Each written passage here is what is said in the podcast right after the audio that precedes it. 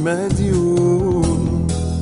رب الوجود يا إله الكون.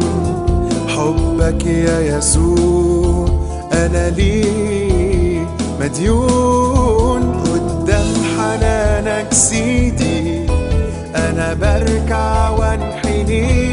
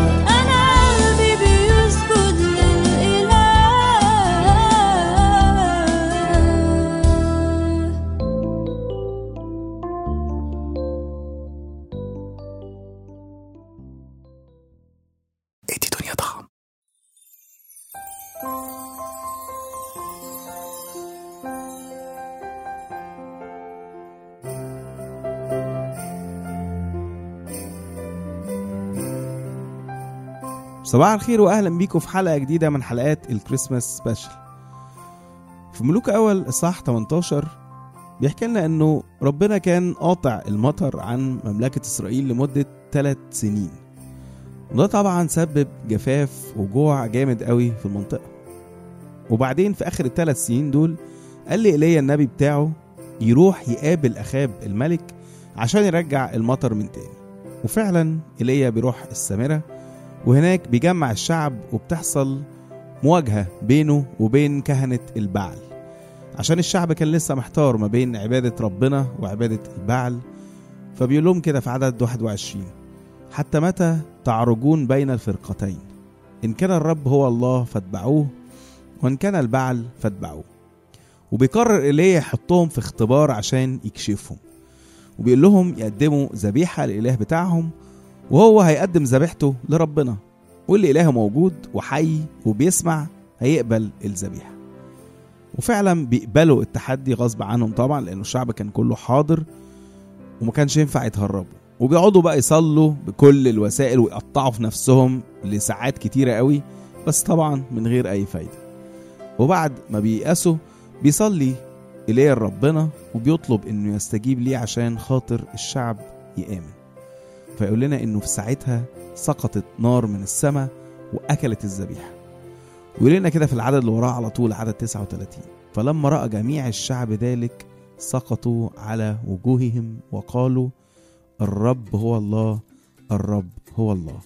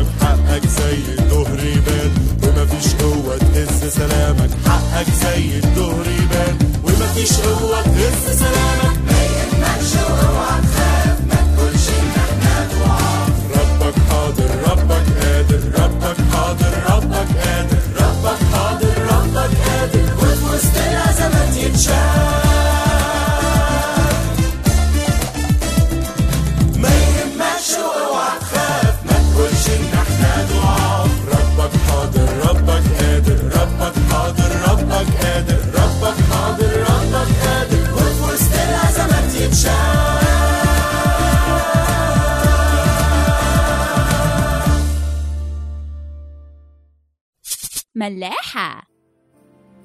رغم إن ربنا عمل المعجزة العظيمة دي بس برضه المطر لسه ما جاش.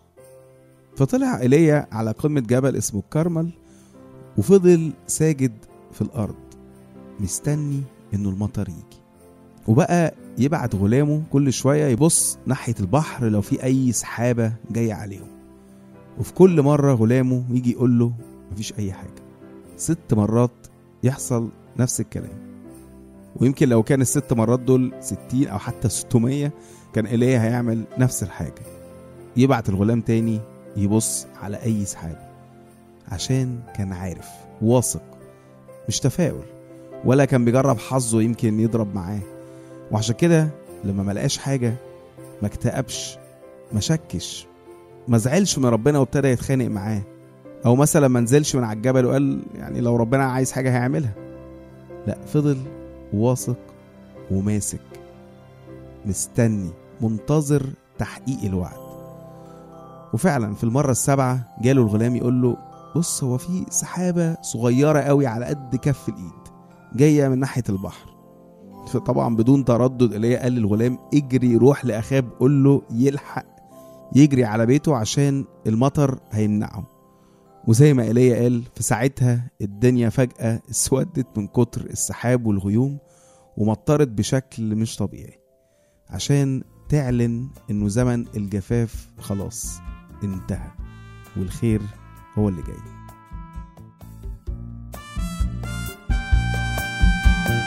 مين اللي قال إني ما أقدرش أستنى؟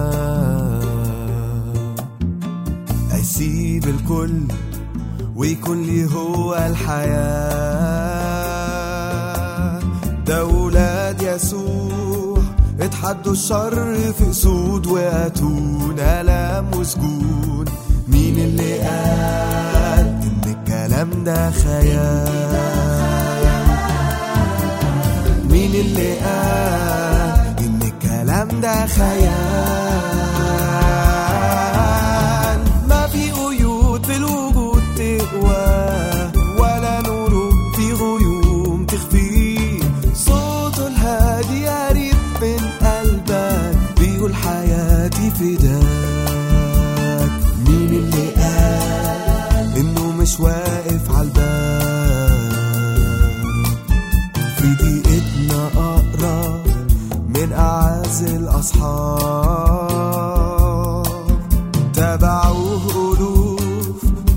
ما يشوفوا رؤى أحلام جبال تتشاف مين اللي قال إن الإيمان ده محال؟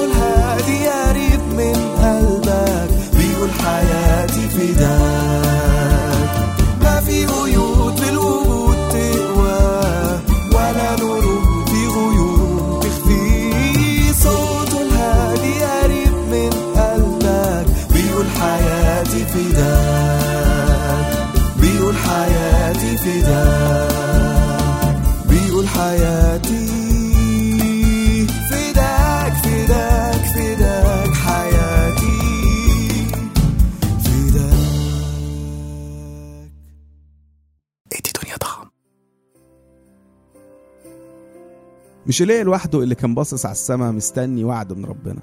في ناس تانية كمان كانت برضه مهتمة قوي بالسماء وبتدرس النجوم عشان مستنية برضه حاجة من ربنا. الناس دول كان اسمهم المجوس. دول شافوا نجم عجيب وعرفوا إن ده معناه إنه في ملك عظيم اتولد. وسافروا كتير قوي بلاد تشيلهم وبلاد تحطهم لحد موصلهم النجم ده لبلد صغيرة اسمها بيت لحم مكان ميلاد الطفل يسوع. فبدون تردد برضه سجدوا للطفل وقدموا له من هداياهم اللي شالوها كل المسافة دي مخصوص عشانه. ذهب ولبان أو بخور ومر. رموز كلها لملكوت وكهنوت وآلام المسيح بعد كده. ربنا صادق في وعوده أمين فيها. مش بيعمل أي حاجة كده مفاجأة أو بعشوائية أو بدون مقدمات. إنما كل حاجة بيعملها بناء على وعود لشعبه ولكل الناس اللي بتطلبه. واللي مستني الوعود دي ربنا مش بيسيبه كده أبدا. لا بيديله علامات عشان يأكد له على الوعود دي. ممكن العلامة دي تبقى نجم عظيم أو تبقى مجرد سحابة على قد كف الإيد. المهم إننا نكون باصين لفوق.